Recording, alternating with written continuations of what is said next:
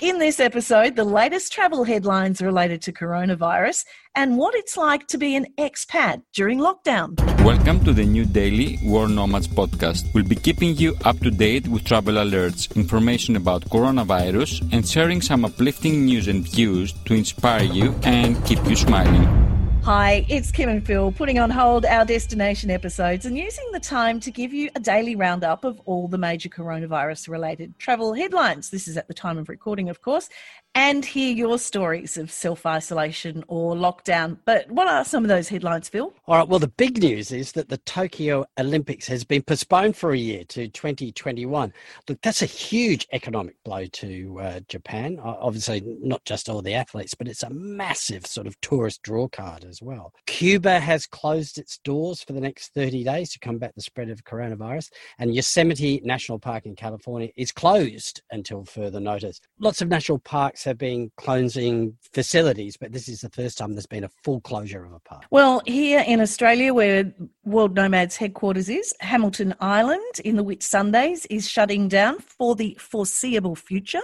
But they've had a rough trot the last couple of years. So it's only two years ago they had that cyclone went through, wasn't it? I think everybody around the globe would agree Australia's had a rough trot recently. Yeah, fair enough. When it comes to the airlines, Virgin Australia is cutting more domestic flights, and Emirates has slashed its passenger flight destinations to 13 that's down from 145. Hey, have you heard about Singapore as well? Singapore Airlines and Silk Air. They've got how many planes have they got? Uh, 147 planes, and they're grounding 138 of them. You can't transit through Singapore either. They're not taking transits. Yeah, that's right. I did read that. Well, well picked up. Thank you very much. And look, there are plenty of uplifting stories. You only have to follow social media to get a laugh or a smile, like the Chicago residents belting out Bon Jovi's Living on a Prayer from their windows and their balconies. Um, the keyboardist, David Bryan, has been diagnosed with uh, COVID 19. Oh no!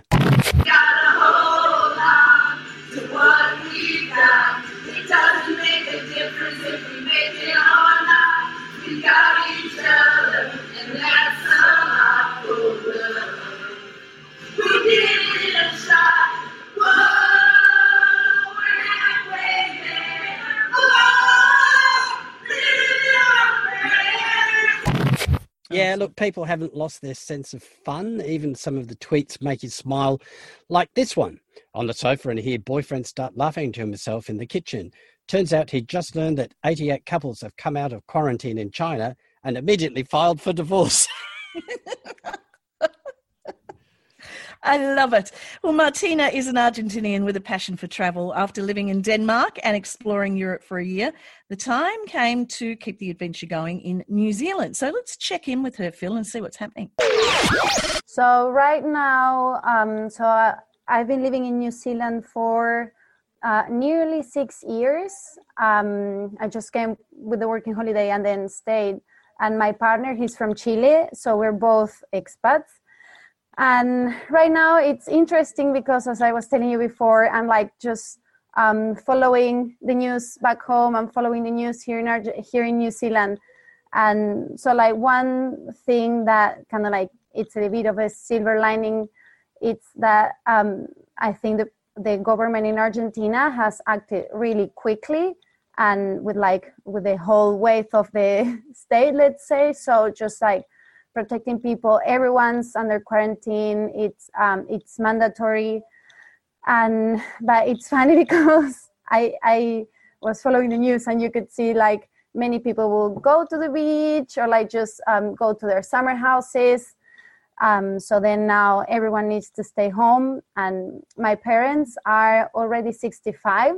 So I was quite worried about them because my dad he's uh, self-employed, so he was still going out up until a couple of days ago and now we just talk, we spoke yesterday and it's okay. Everyone's home they already have a plan in place and they're fine. So i think like one of the things about being so far from home is knowing that the government is really doing their best which of course i really um, wish i was there with them.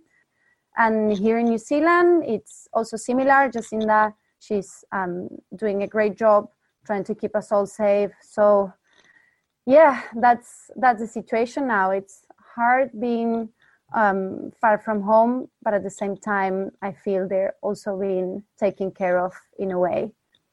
It's strange, isn't it? Because you're so used to jumping borders and um, yes, flitting around the world, and now all of a sudden you can't do that or get to your family. There must be a, certainly a level of anxiety for you.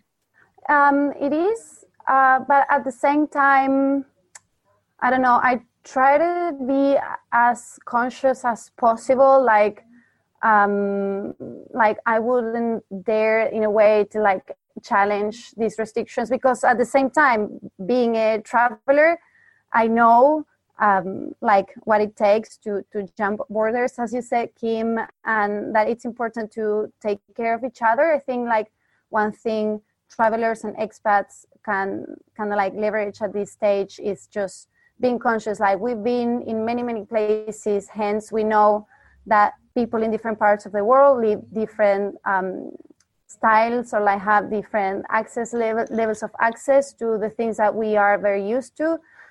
So um, yeah it's just like trying to take care of everyone really. I actually had a trip planned to argentina. I'm supposed to leave i'm supposed to go at the beginning of july. So now of course i don't know if that's happening. And then my mother-in-law she's uh, from chile. She was coming in three weeks time. Um, of course that's not happening. So it's very stressful but at the same time i personally believe that um, sorry if this is, sounds a little bit of a woo woo but like you can be really close to someone physically and have a big emotional distance. So maybe now it's time to accept that we are far from the people that we love as expats but that we can also connect at a deeper level emotionally and just like keep in touch with our families and support each other. And then also like as an as a traveler and an expat um, i'm also quite used to dealing with uncertainty and as a freelancer. So you know like if you work from home if you're a freelancer you're used to dealing with like getting your clients and just just dealing with like life uh, uncertainty.